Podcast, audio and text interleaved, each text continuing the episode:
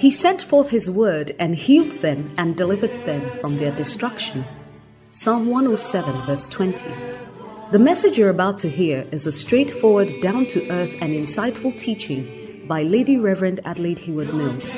Lady Reverend Adelaide serves under her husband, Bishop Dag Heward Mills, as a pastor at the Lighthouse Chapel International. Lady Reverend Adelaide is a handmaiden of God and is privileged to have been used by God to pastor and to speak the word of God, both nationally and internationally, to all ages and gender. She has a plethora of messages on many issues, experiences, and situations of life from God's perspective. Get ready to be transformed as you listen to this message by God's anointed handmaiden, Lady Reverend Adelaide Heward Mills.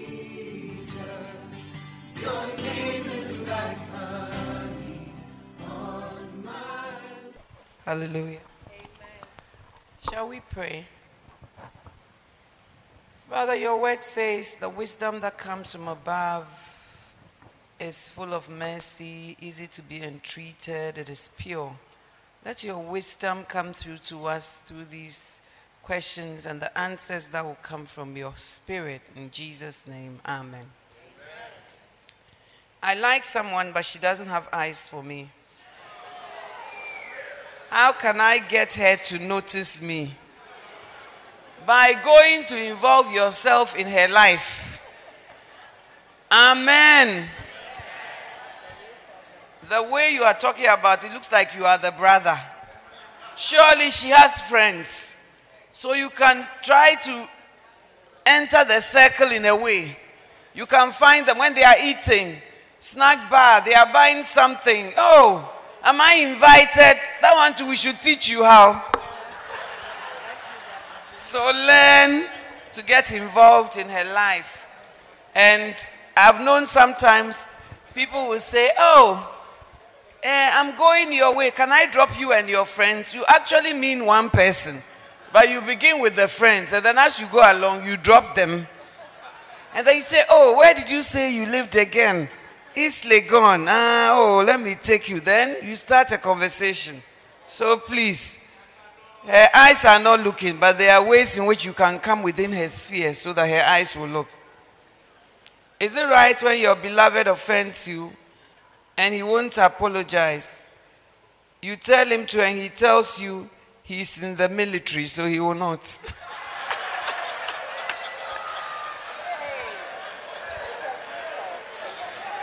I would say that it's a sign of things to come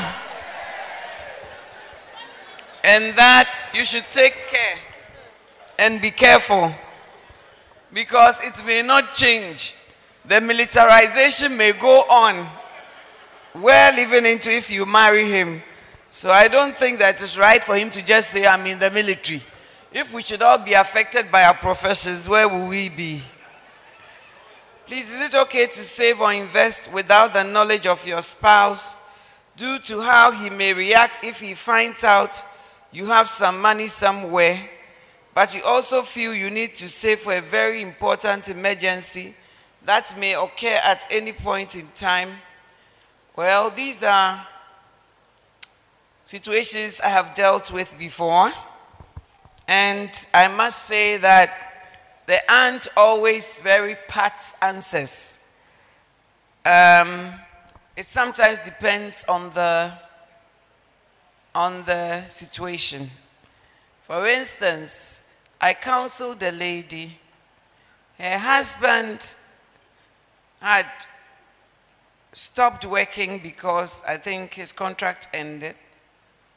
And they were living on just her salary.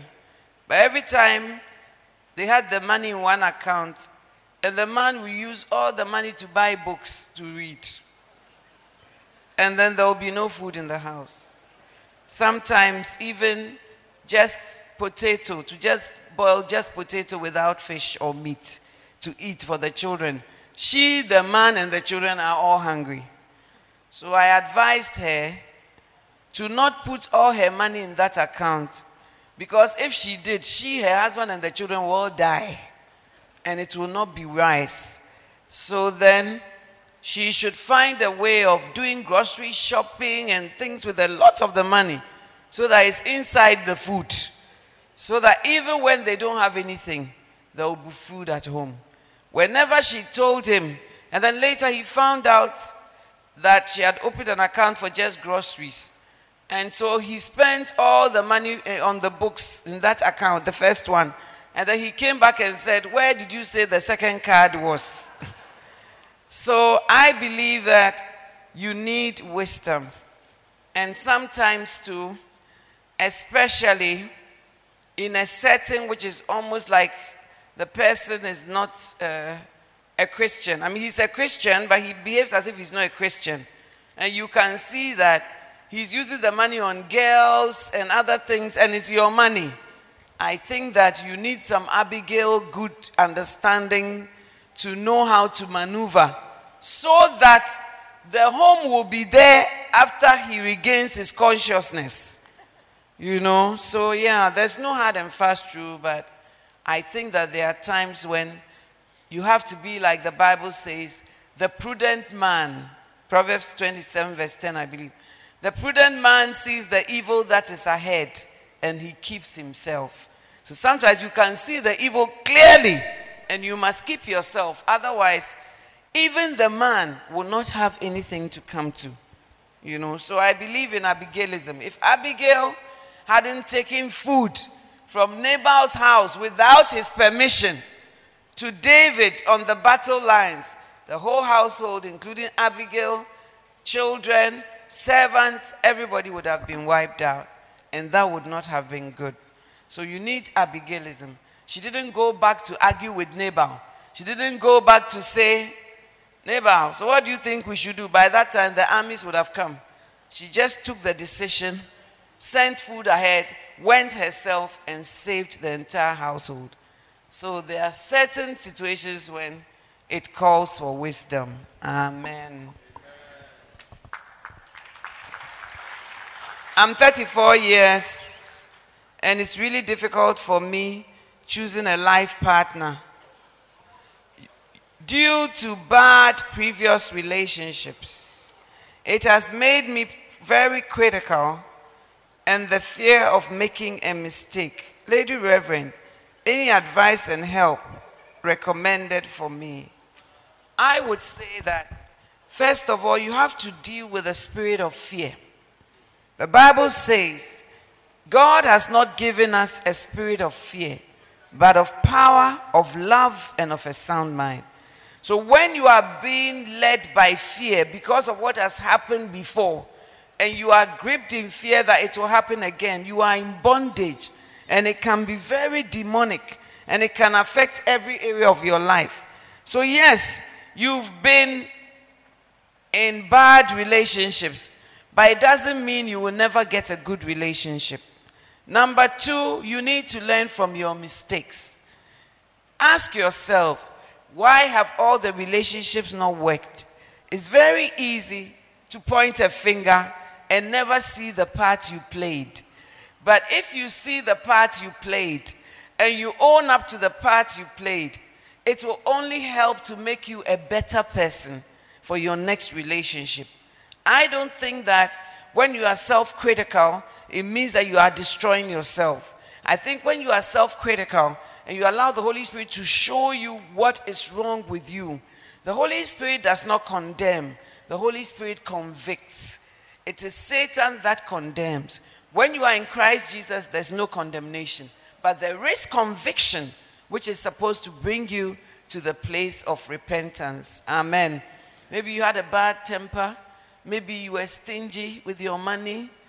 Maybe you were not nice to be around. Maybe you quarrel too much. I had a very beautiful girl come up to me at the Qodesh and say, Lady Reverend, you don't know me, but I think that I need to come and see you. So I said, Okay, come. And then she came and she said, Lady Reverend, there's something wrong with me. I am too aggressive as a woman. I am aggressive. I don't know how to be a lady. And whenever I see you, I say, Hey, Nadia, you're in the. And she's very beautiful. And she said, I've got many brothers, very nice. But when it reaches somewhere, no, then I'll just insult you and leave you and go on. You know, but Lady Reverend, I'm miserable. I don't think that's how my life should be. And I said, just be a child of God. When you are a child of God and you walk in His ways, all these things, God will deal with it. So, but my heart went, she's very beautiful, very attractive, but very combative and warlike.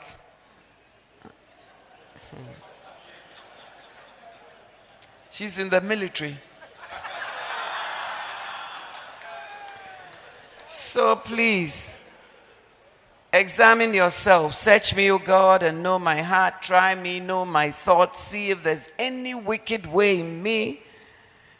Cleanse me and lead me in the way everlasting. And then talk to a pastor in your life and be open to correction from the person. And I believe that you will be free to be loved again and to love again. I don't know whether you are a lady or a man, but receive it. I did also another counseling. The man was disappointed. I don't know whether he got engaged and the person was unfaithful to him. Hey, he went to marry this lady. My goodness. When they came to my office, yay. Everybody there could hear the quarrel. So you, it was not easy.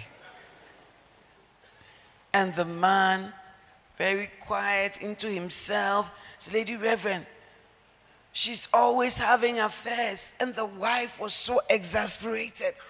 With who? Everywhere I am, you say I'm having affairs. I said, Who are the people? The wife said, Lady Reverend, that's why we had three services at the Qodesh. Lady Reverend, all the pastors of the three services, I've slept with all of them. All my consultants, I've slept with all of them. Everywhere I go, I work. I've slept. That is my husband's accusation. So I asked the man, if your wife has been so unfaithful, why do you still want to marry her? Ah, because the Bible says so. I said the Bible doesn't say so. The Bible says on grounds of adultery you can leave her. The Bible doesn't say so. Ah, me, I thought that I was a Christian. And she said, whore. She said this. And the woman said, You know what? Because of him, the stress my hair was falling out. A well accomplished specialist medical doctor. She said, I started to write wrong prescriptions. And my professor said to me, What is wrong with you? So, as the whole thing was going, I said to the man, Excuse me. In fact, when she came in, I said, Won't you greet your husband? She said, Good evening, Mr. Whatever. I said, You are calling your husband Mr. I said, Yes. He wants to have an employer employee relationship with me.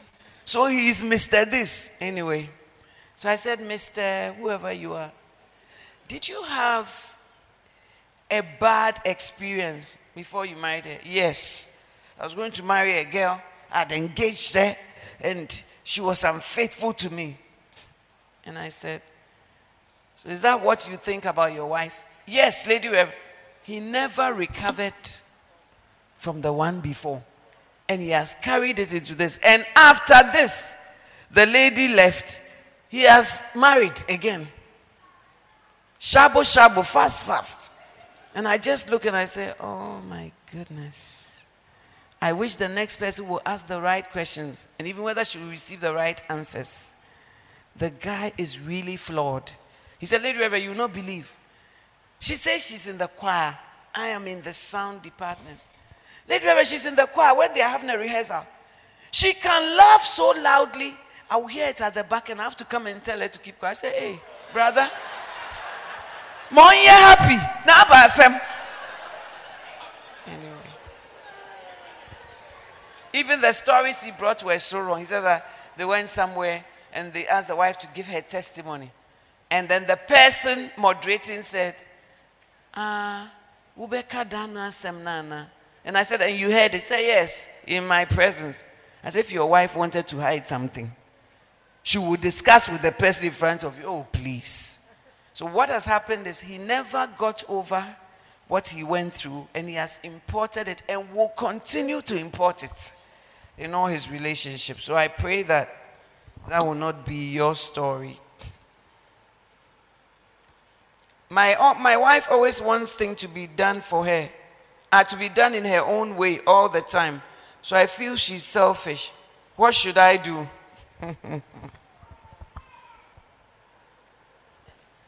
Love covers a multitude of sins.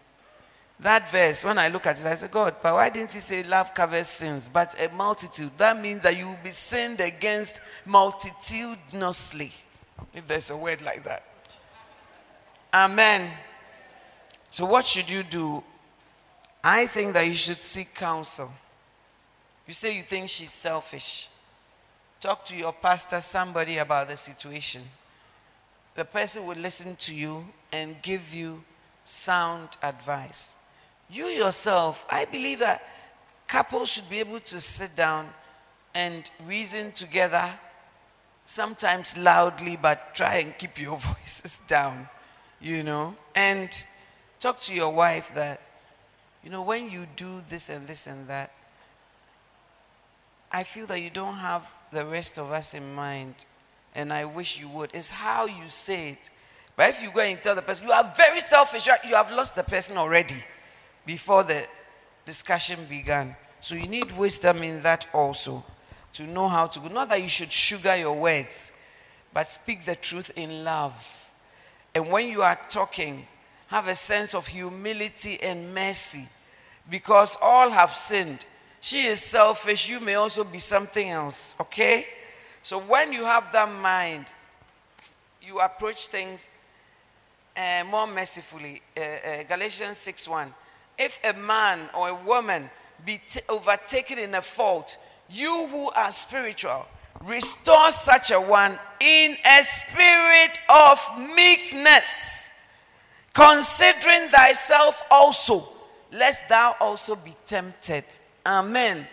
So the foolishness or the shacking is in shift. Now she is on duty. Next month you will be on duty. So when you are dealing with a fault in a person in a spirit of meekness, I believe it will bring a lot of positive change. Amen. But when it's condemnation, finger pointing, whatever, it doesn't help. So truth must be spoken, but speak the truth in love. Amen. I don't know whether it's another question. How do I choose a beloved? Hey, this one is a whole sermon. Oh. I'll recommend how to be marriageable, how to be found, how to find a good partner, but I always say it starts with you being a good partner. I've answered this question time and time again. Does age matter in choosing a beloved? I think that it depends on the parties involved. Kate Middleton, who has married Prince William, is four years older. Meghan Markle, who has taken off to Canada, is three years older. I have friends who are seven years older. The woman is seven years older than the man and they've been married for some time and they are still married. And those of you who have the right age gap are not always still married. So I would say that, yes, some may come with its challenges, but it depends on the couple. I've also been at a wedding where I felt that this guy is not correct. And he should not be the one to marry an older woman because he already has a lot of women issues, you know? And it was just a matter of time. He just left the marriage. So it depends. If the person is committed, sees as a covenant, sees the person as a human being, the woman can submit to the man. So many factors. If that can work, then I don't see why not. But it is a matter of personal preference. I find that it's very common in the UK. Very, very, very common. That's why they won't even write about it. Do you understand? They find it so normal that they don't even write about it. So I think that depends on the individuals and they are facing the reality about each other and all that it means and whether they are going to go for the long haul. Amen. What if your husband has respect or values you? What if your husband has respect or values you and only listens to the advice of his mother? Uh, what if your husband does not have respect or does not value you and only listens to the advice of his mother and not yours. My goodness. The Bible says, For this reason, a man shall leave his father and his mother and shall be joined to his wife. No, for this reason, a man shall leave his father and his mother and, and cleave unto his wife, and they two shall become one flesh. Now, if you are always listening to your mother, you have brought a third person into the marriage. We are not saying nobody can advise you, but the two of you have come together to be one flesh. So, what God has joined together, let no man, including your mother, put you asunder. Amen. Sometimes, you know, um, somebody was sharing with me, a, a gentleman, that, oh, mommy, my sister called and said that she thinks that my wife's home management is not good. Because if it were good, then this, this, this, this, this. But, you know, I've not told my wife because it's painful. And I said, well, it's painful. But it isn't that you shouldn't just tell your wife. Tell your sister that I think my wife tries and we are doing our best to set up our home. And with the two of us and God, we will succeed. And I don't like my wife being talked about behind her back. Put your foot down. Because one day, when your wife offends you, this thing that has been said, it will occur to you. And then you will start to believe it and to use it against your wife. And before you know, the home is finished. How did it start? Your sister in law, her sister in law, who made that comment to you, and you didn't deal with it. So the two shall become one flesh. Don't let your mother control the marriage by remote control. Please, is it wrong to disagree with your spouse on a decision? No, it's not wrong. Even with God, we disagree. But when your disagreement is with tantrums and insults and some wayness, that is when the disagreement has become something else. It is not wrong to disagree. Sometimes it even brings freshness of perspectives and freshness of opinions. But the way the disagreement is carried along is what matters. I'm blessed by the word, Mommy. God bless you. How can me as a woman flow in the bedroom when my husband upsets me? Don't be led by your feelings alone. Be led by the word of God, and that will lead you to dutiful sex. My friend's mother said to my friend, she told me, we're both lawyers working somewhere. And she told me her mother says that the mantra is do before you complain.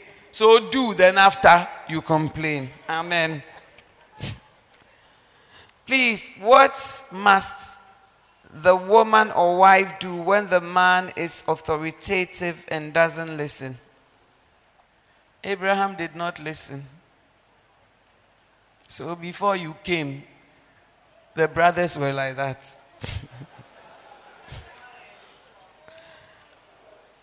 when your husband doesn't listen and is authoritative, I don't believe that it's every time that you should be quiet. I believe that there are times when you should communicate because when you don't communicate, you harbor a lot of bitterness, resentment, and when it comes out, it can be very explosive. The Bible says when you have aught against a brother and you come to the altar to give your offering or your sacrifice, leave the offering there and go and sort your problems out. Even this one is with the brother who is offended. Do you understand? So, communication helps. So, when your husband is authoritative, he's probably also a choleric.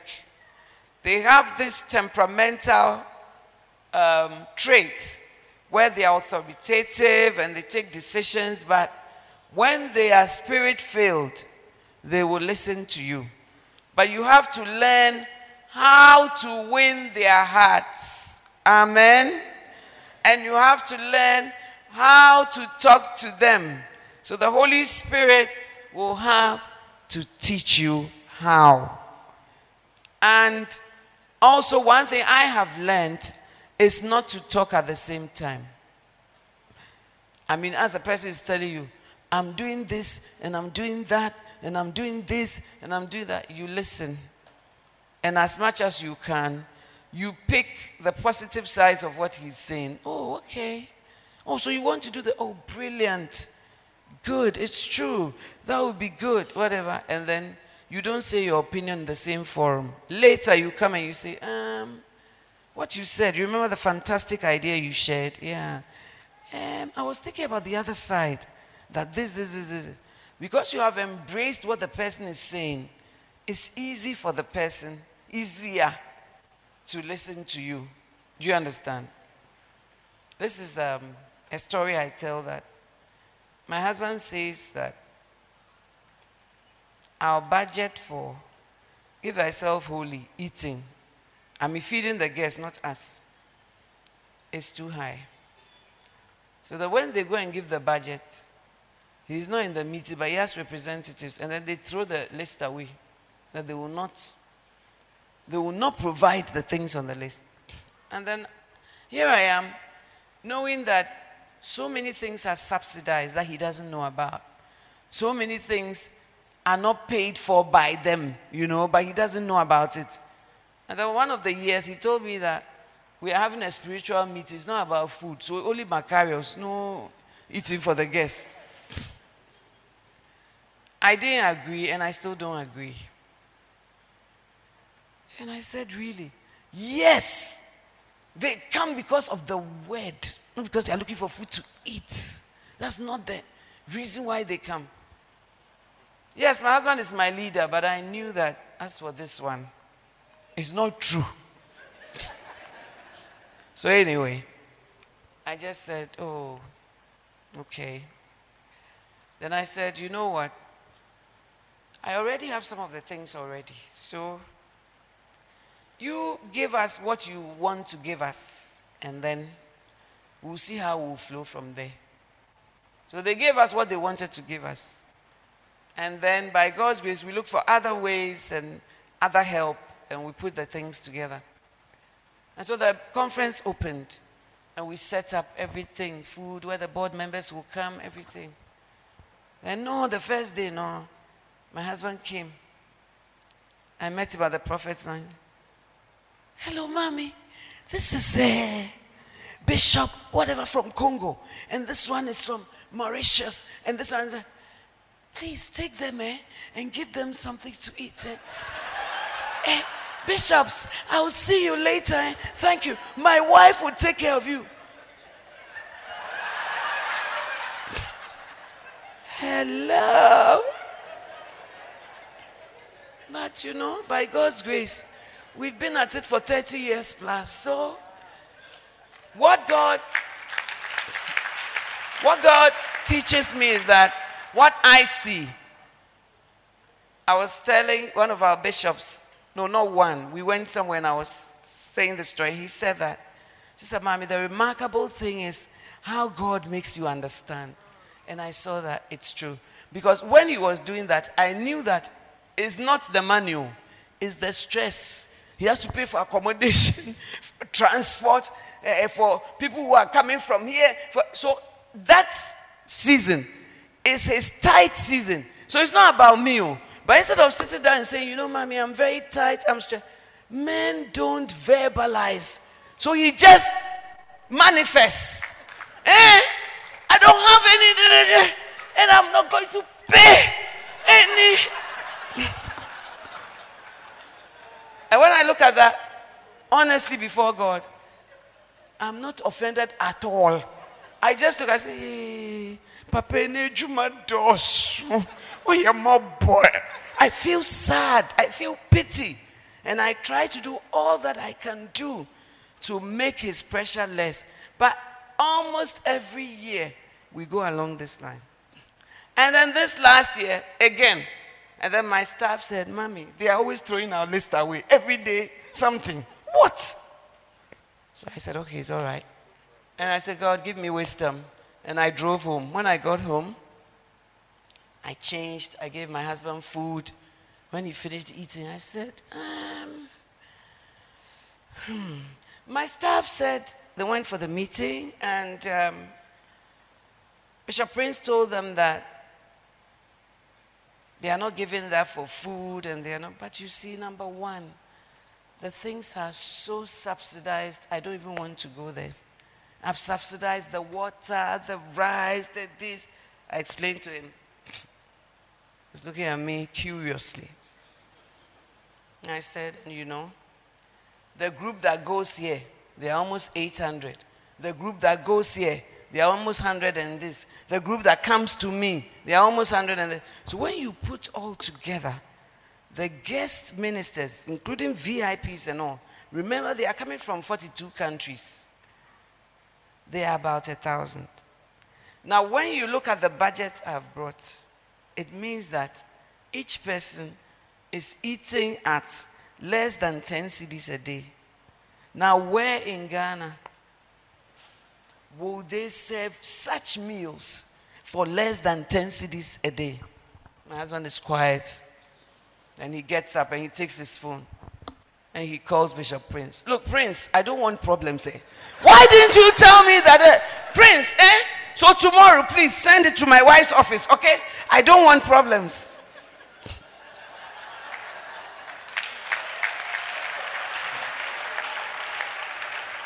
I'm not an angel. But I think God just made me see that if I divide by a thousand and I present it, He will see how it is. Present the facts and the figures, and He will see how it is. Another person having an event told the wife, I will not pay. This is the amount I have. I will not. So I have to go and talk. And I said, that. Excuse me. Papa, here, what on here? Papa, here. He said, Mommy, I don't know the price. So you don't know the price. Papa, is more than 20 cedis. Now, with the number that you are expecting, when I multiply, what your wife is telling you to pay is also 20 cedis. But it's buffet with variety. Where will you get this? So what you are doing, no? And you're right. Ah. Uh, but why doesn't she also inform me? I said, she's very wrong. She will inform you in Pocho. So from now, then he sent me, have done transfer through EcoBank. I said, oh, you are great. You do miracles. Amen. So there are ways and there are means. Amen. And try and understand where the person is coming from. Your husband gets angry when you ask for money because it's not easy.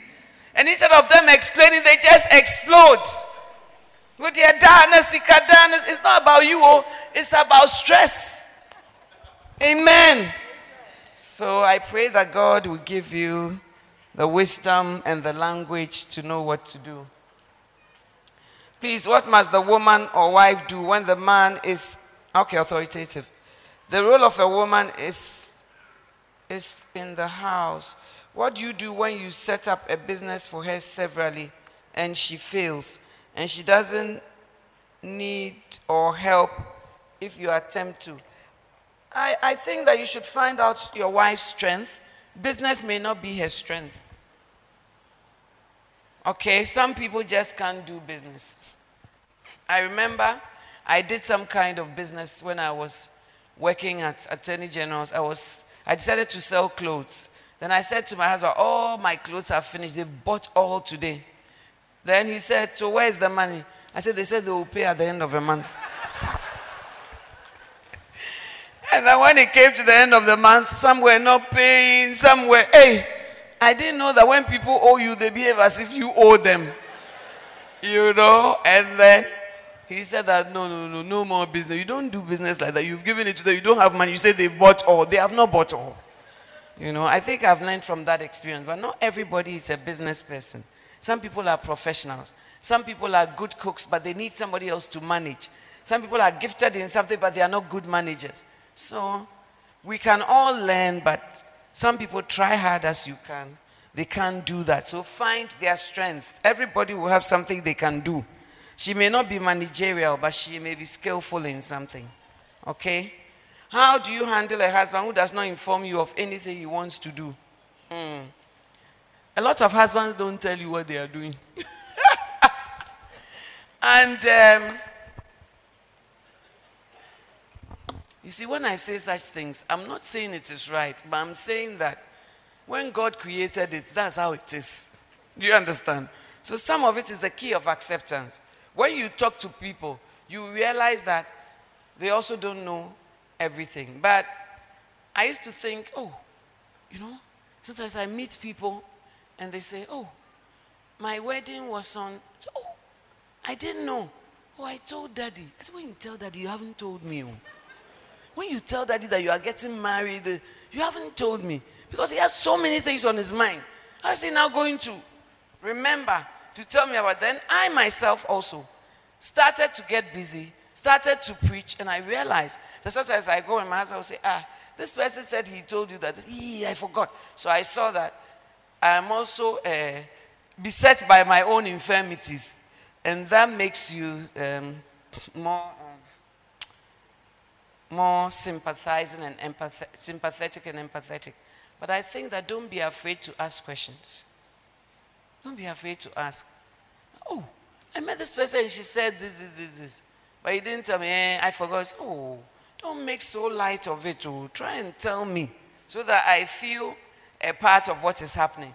I'm not saying it will change overnight, but at least you would have vented. So find ways of getting your information from him so that things can work. Why do some husbands talk when they are outside but are quiet when they go home? It's a sickness. Oh, T.D. Jakes says that when he's preaching, he's very demonstrative and very, and people think he's sanguine. When he goes home, he's quiet.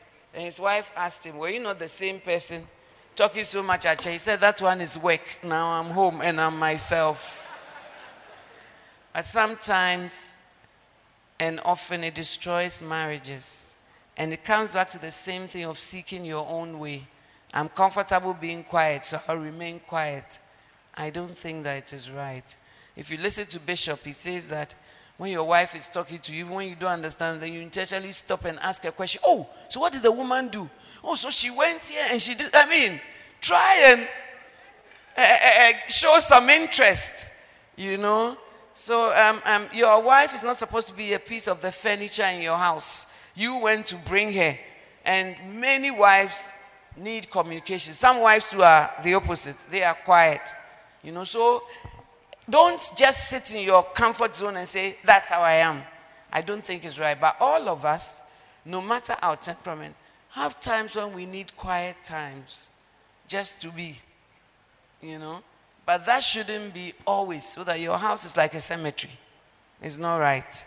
So, brothers, please make the effort to talk. Some people say, My wife's uh, topics are not interesting to me. So, you as a wife also learn what is interesting. Some people, you gossip too much every day about people, and the pastor, and the you know, and your. You see, non non things that are not edifying. It's not good. So, change your conversation to things that edify, and it will help you. Amen. And uh, yes, I've spoken to the brothers that you need to up your game, and you can't just say, I don't want to talk. She sees you talking to sisters in the church, very happy, laughing. When you get to your phone, when you see her, your face is straight.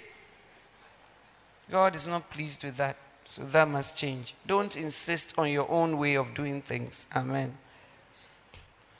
Why do some husbands compliment other ladies and not their wives? Familiarity. They are suffering from familiarity. And they feel that when they compliment you, they don't get anything. But when they compliment the sisters, the sisters like them. So you, you have been won already. So that's why. But it's familiarity and it's not right. So please, start from home, your Jerusalem, before Judea and Samaria. Amen. What is your advice for a spouse who has been abandoned by the other partner for many years without contact and care of children, but suddenly appears and shows signs of wanting to come back to the family and to the marriage? You have to be led by God.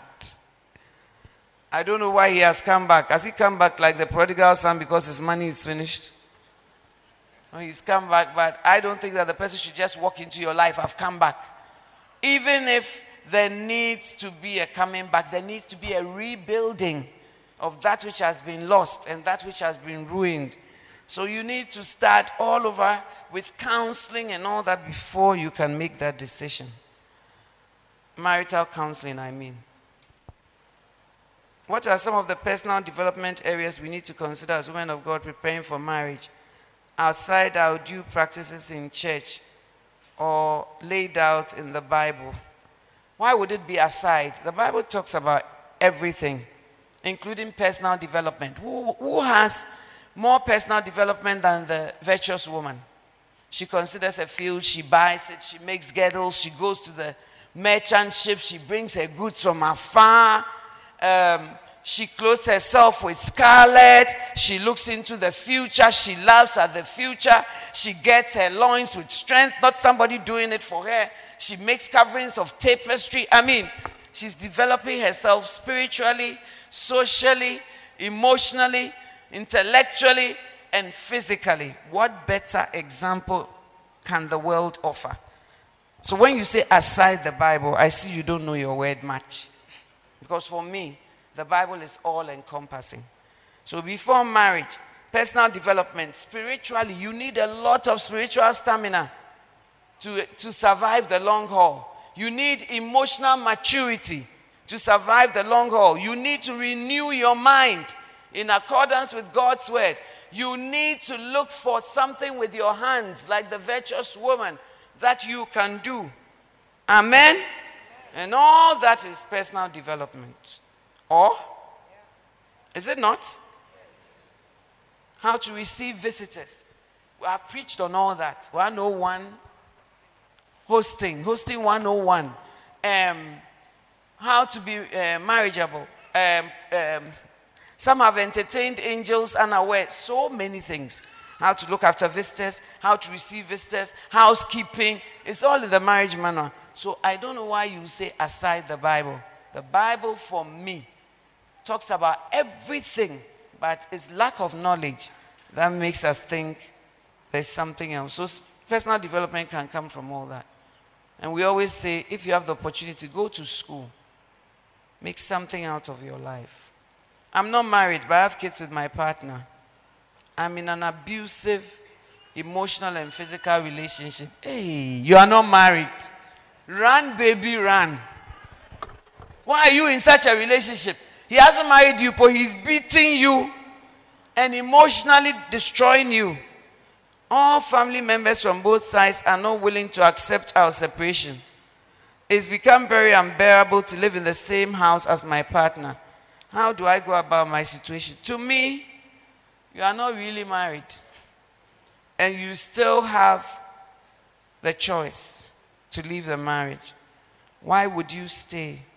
What if one day you lose your life and your children become motherless? What would you say when you look back? So, beloved, you need to be wise.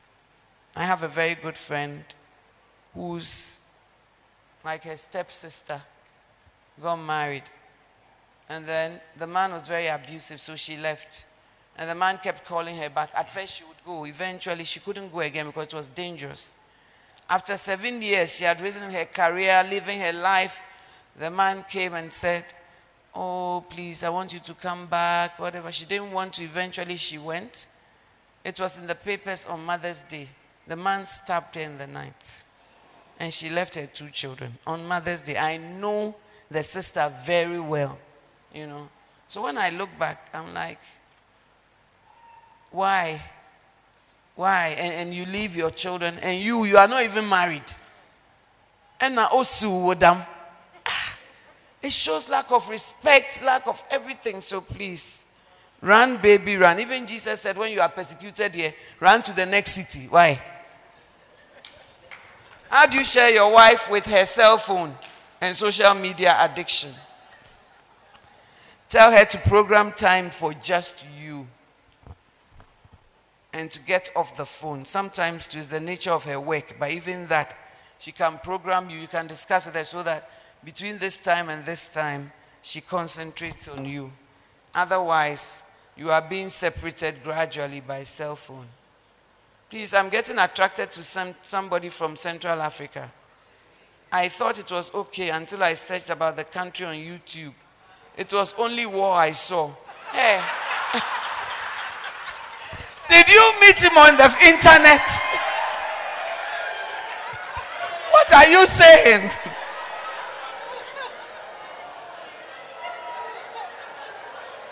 I like him because he's spiritual and doesn't joke with his quiet time. But how do you know all this in this war torn country? But when I think of the country, I get worried. What do I do? There's no hard and fast rule that when you get married, you should live in Central African Republic. He can come to a more peaceful place. But I would say that, you know, there are internet marriages and all that. That may be a way of meeting people, but I think that you have to get to know people also, face to face and physically, and see how the relationship runs. Even people who know themselves physically, how is it? Answer on internet. And I've had sheep in our other branches, foreign, who have been swept off their feet from internet.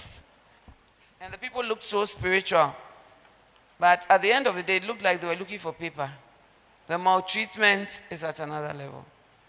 I met a foreign pastor who came here, for give thyself, a white man. He told me that he's having a lot of problems with his wife and that he thought she was very spiritual. And I asked him why. He said, because on the internet she shares verses. So they met on the internet, but the marriage was finishing by the time I was speaking to him. He was a very great pastor, and I was surprised that he would do that because the Bible says, prove all things and hold fast to that which is good. And proving is by time and also, I believe, by physical interaction. So um, I think that if the only thing that scares you is the war torn zone, it's not enough. What should scare you is that you don't know enough.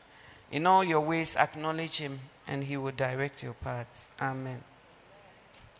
As a woman, what should be the things you look for in a man before marriage? I've preached on this before you say I do. Please go to the messages because they are long and they are tailored for you, and you can listen over and over again. But first of all, choose a man who knows God like you. But I must say that sometimes they know God and you don't know the future and they just backslide. But at least you endeavored to please God. Choose a man that you can flow with. You may both be Christians, but there may be no flow. And choose a man who is a good head. When you see that if I'm walking under this head, will my, my legs lead me to a bad place or they will lead me to a good place? I think that all that, just the Word of God tells us so many things and that will help you. Can any two walk except they be agreed? So you must be agreed on some general principles of life. Hmm. My brother and his wife are having issues in their marriage, and they are not Christians. How best can I go about it, or even use that situation to introduce Christ to them? I think you should just go ahead and tell them that they are having issues, but Everybody has issues, but the light is Jesus. My brother says his wife denies him of sex sometimes and behaves rudely sometimes. His wife complains that he stays at a friend's place for so long. That is why she's not flowing in the bedroom. And doesn't eat her food. And sees so many things on his phone. You see, you are just saying she denies me sex and is rude. But you are not looking at the cause and the effect. This is what I see in the office. When brothers come, I say, So what is the problem? My wife, she has become very some way. Was she like that before? No. But how she become? I don't know, Lady Reverend. She's just so some way. But what happened? And what brought you here? I think you have to ask yourself those questions. So if your brother's wife is saying that he has so many funny things on his phone, she will not feel like being touched by him and she will feel like telling him, Go for the blonde woman you have seen on the phone. Hmm. And you stay at a friend's place so long, it's like her company is not important. She feels neglected. You don't eat her food, and yet you want to eat her food in the bedroom. I mean, come on. Come on. Don't make things difficult for your wife. So I think that you have to sit down She claims that she's tired. I think it's true. My brother, my brother also claims that he stays at the friend's place because of a project he wants him to help him with. They are both Muslims. Ah. I think you can still counsel them and lead them to Christ, but nobody can insist on his own way to the detriment of the other partner. It's not going to work. Please, how do you tell your husband how to improve his sex life? By telling him. and if you are afraid, write it. My question is about we, the singles. Please, if you had a beloved and both of you love each other, planning for marriage, and later you inform your parents, but they said they are not pleased with the lady or the man, can you go beyond their wish and marry or not? I think that you must strive to have parental consent. That even though they say no, sometimes by a little persistence, wisdom, and things like that, you get to marry. Hmm? And a lot of prayer. My mother said I shouldn't marry a Gan because Gans beat their wives and other reasons. But we decided that we would pray about it, and we prayed for a long time. And I think that God brought us through. So don't just marry without parental blessing, force for it. Talk to somebody they believe in, and, and the person believes in you and, you and can plead your case. How do I have to bring my husband to talk undertone? Maybe he's not used to it. Bishop Oko told me that Gans shout because they live near the sea and they have to talk above the waves. And I asked him, what about Fantis and uh, Ewes? We also live near the sea. I mean, how do I forgive my husband? So you can tell him to keep his voice down, but it will take time. How do I forgive my husband for hurting me severally? Even though I've prayed about it, but it doesn't seem to go away. I think about it and I feel sad about the whole issue. And also, what should I do when my husband makes me feel valueless in the home and disregards me? I think you need counseling, both of you. I think you need help. And whatever he's done that has hurt you, you need healing. You see, forgiveness doesn't mean you plaster on top of everything, but the wound is under. The Bible says, confess your faults one to another that you may be healed. So sometimes when you don't confess one to another, the wounds are there and they don't get healed.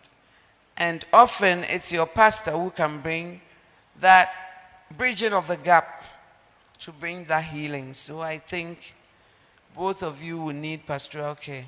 Then you also need to listen to messages because faith comes by hearing. And when you hear, the word of God is sent forth to heal us and to deliver us from all our destruction. The more you allow the word of God to come into your life, the more supernatural healing.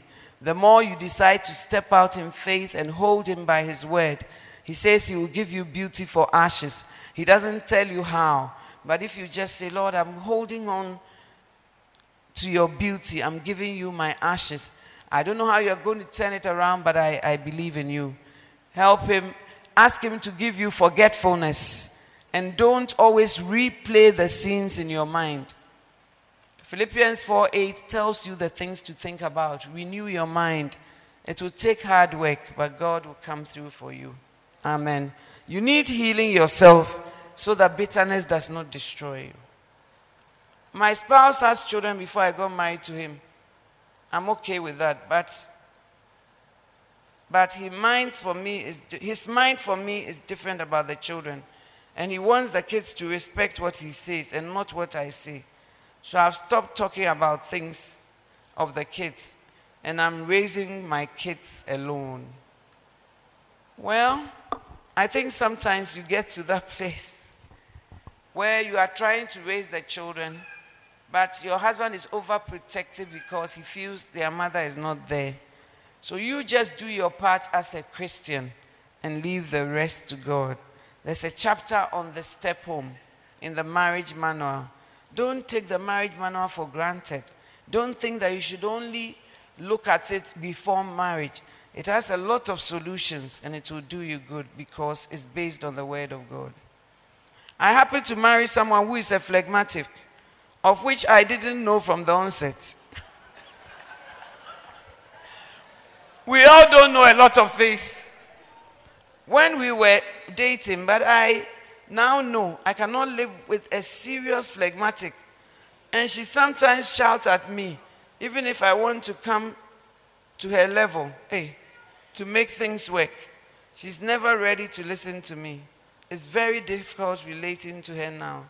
What can I do? Who does your wife listen to? Who can speak into her life? That person may be able to bring her good counsel, biblical counsel. When you married, your sex drive was on the on the low, once monthly. But with time after four years, you feel for it almost every two weeks. But your partner says no. What should we do?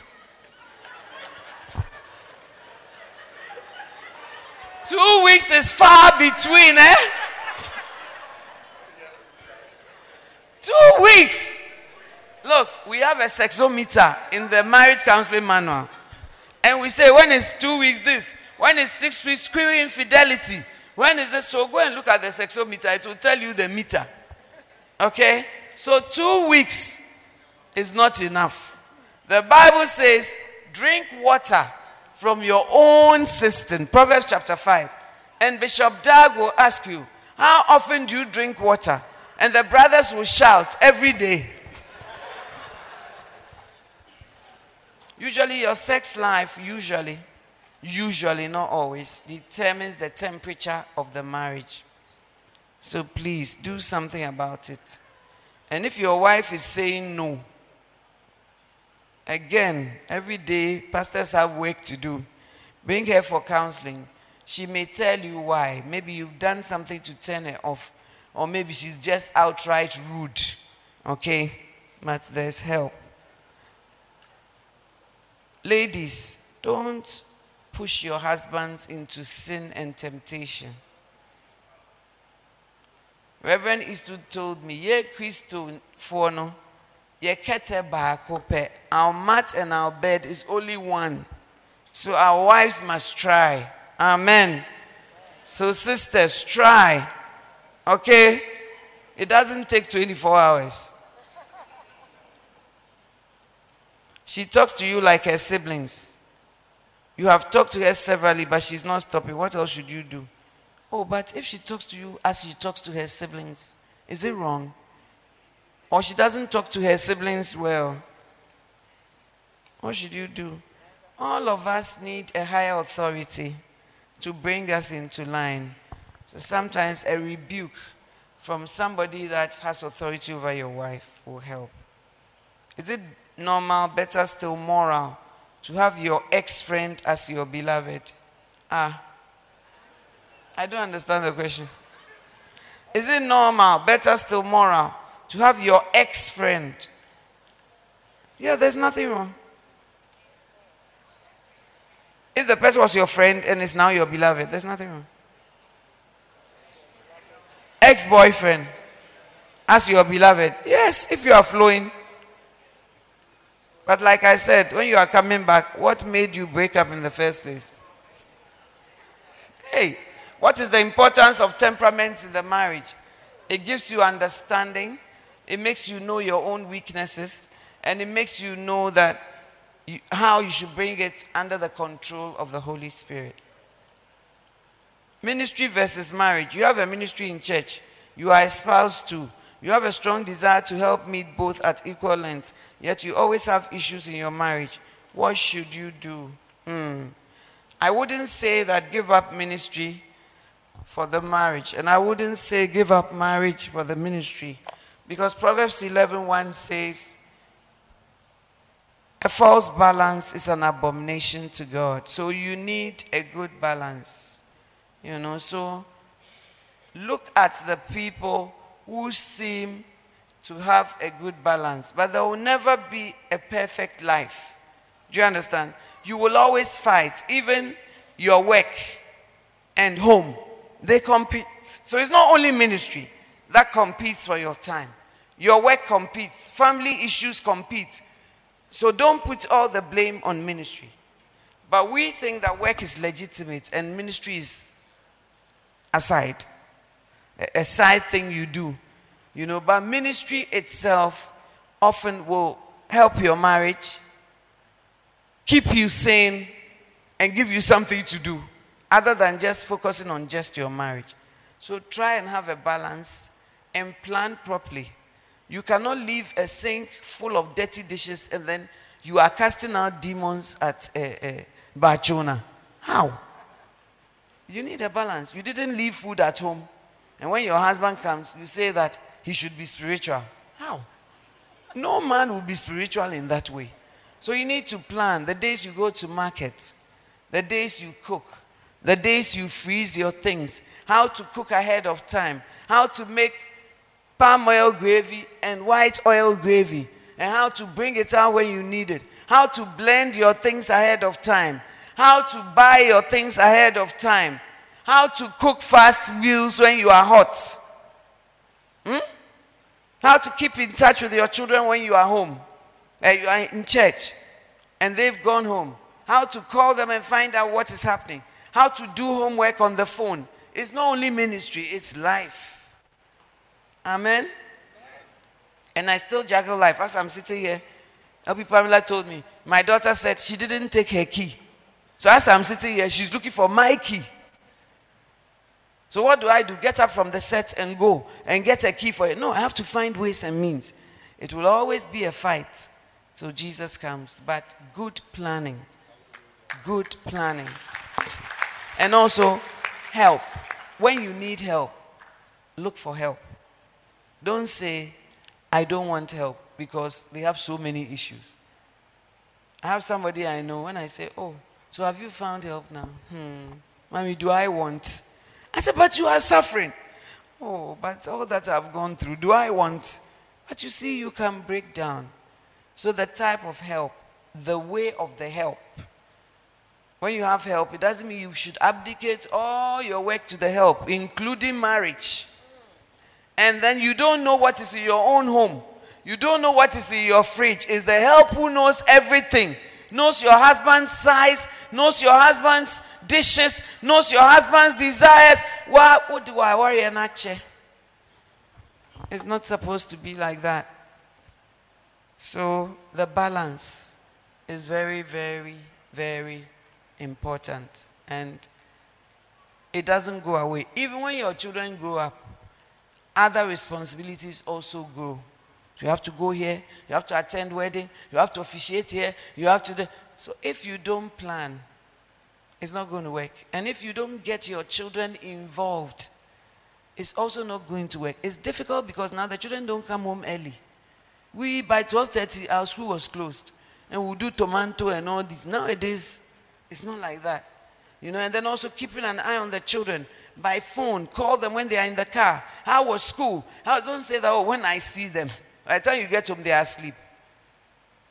Get whoever is with them's phone and speak to them. How was school? So what did your teacher say? Oh wow. So I go there, you call. So where are you? You are eating. What are you eating? Some time ago I called my children when they were younger. What are you eating? I saw that what I have left for them to eat is not what is being given. Amen. So there are ways and means, and God will help you. Amen. Even ministry, sometimes you know that once in a while your child is not well, your husband is not well, you have to leave. So you just do things and you leave. But like David, you leave the people with a hireling, somebody. You don't just go. Okay? So you need wisdom. I'm glad we are getting to the end. Men just walk out of my life, oh, without saying anything. I don't know what to do. Because we don't have any issues. I'm beginning to wonder if it's spiritual. It could be. And if it's spiritual, you have the power, if you are a child of God, to change your destiny. Because the Bible says, Greater is He that is in you than He that is in the world.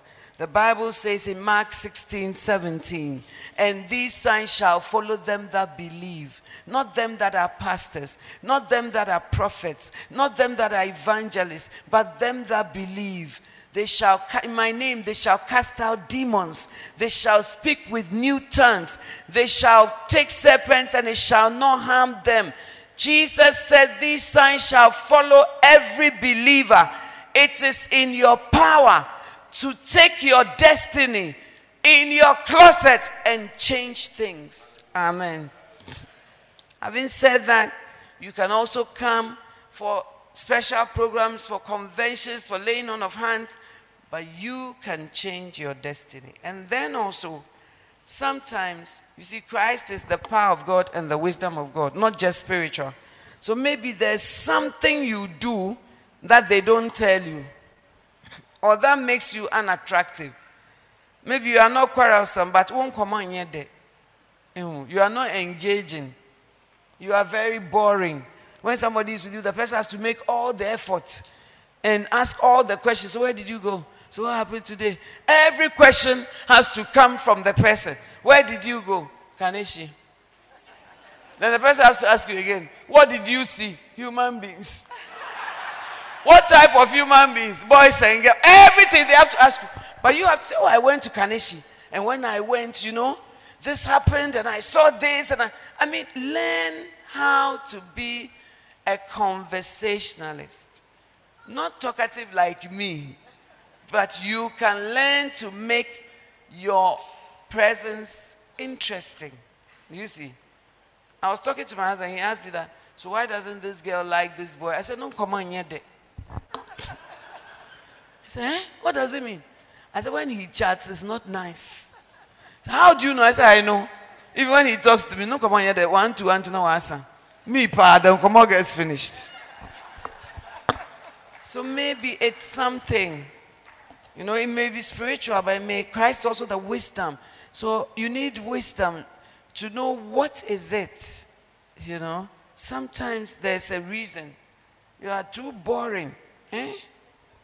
Anyway, I'm just saying, maybe that's not the reason. Dear Lady Reverend, my boyfriend over three years has been very loving. Hey, but why are you doing three years? You are not married. And sacrificed a lot for me. Recently, when we spoke of marriage, he says he loves me, but he wants to travel abroad. oh my goodness. He wants to travel abroad first. I'll join him there when we marry there. Then we marry there. But, Reverend, is it worth the wait? I'm not sure. Somebody who is serious will say, Let's marry before I go. I don't want to go and then we are not married. And you know, it's my father who told me that. He asked me about my husband. He said that this guy you say is your special friend. Does he talk about marriage? I said, Yes, daddy. He said, How often? I said, All the time. He said, Does it come from you or from him? I said, Daddy, from him. He said, That what? I said, He said we should marry. He has gone to buy teacups and things for our home. My father said, That's the right man. Marry him. In the book of Ruth, Ruth told Naomi, Ruth told Naomi, no, Naomi told Ruth, the man will not sit down until he has done all that he has to do. So a man who is serious, opentema but the one that never he never has a date, every day convoluted, three years of your life. Manoru tukwana waba. Sister, advise yourself. Me, I'm a lawyer, so I'll never tell you that leave him so that you say, Lady Reverend said, no. But advise yourself. Amen. My fiance has a lot of female friends. We've spoken about it over and over again, and he insists it is nothing to worry about because they all know me. I try to ignore, but it still disturbs me. I wonder if I'm just jealous. I think that it's not everybody who can handle such things. So if you've seen the signs and it's very difficult, I think you should bow out so that he finds somebody who can let him have all the sisters in this life as his friend. I guarantee you, if you had all the brothers as your friends, it may be a problem.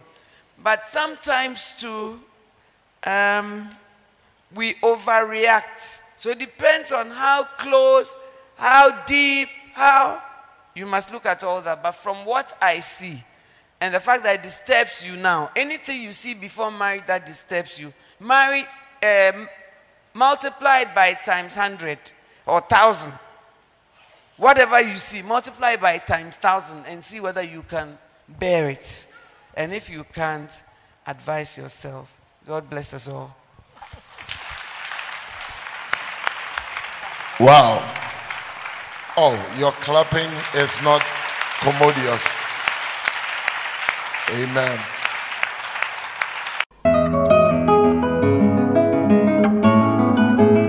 We hope you've been blessed. This message continues the next time this program is aired.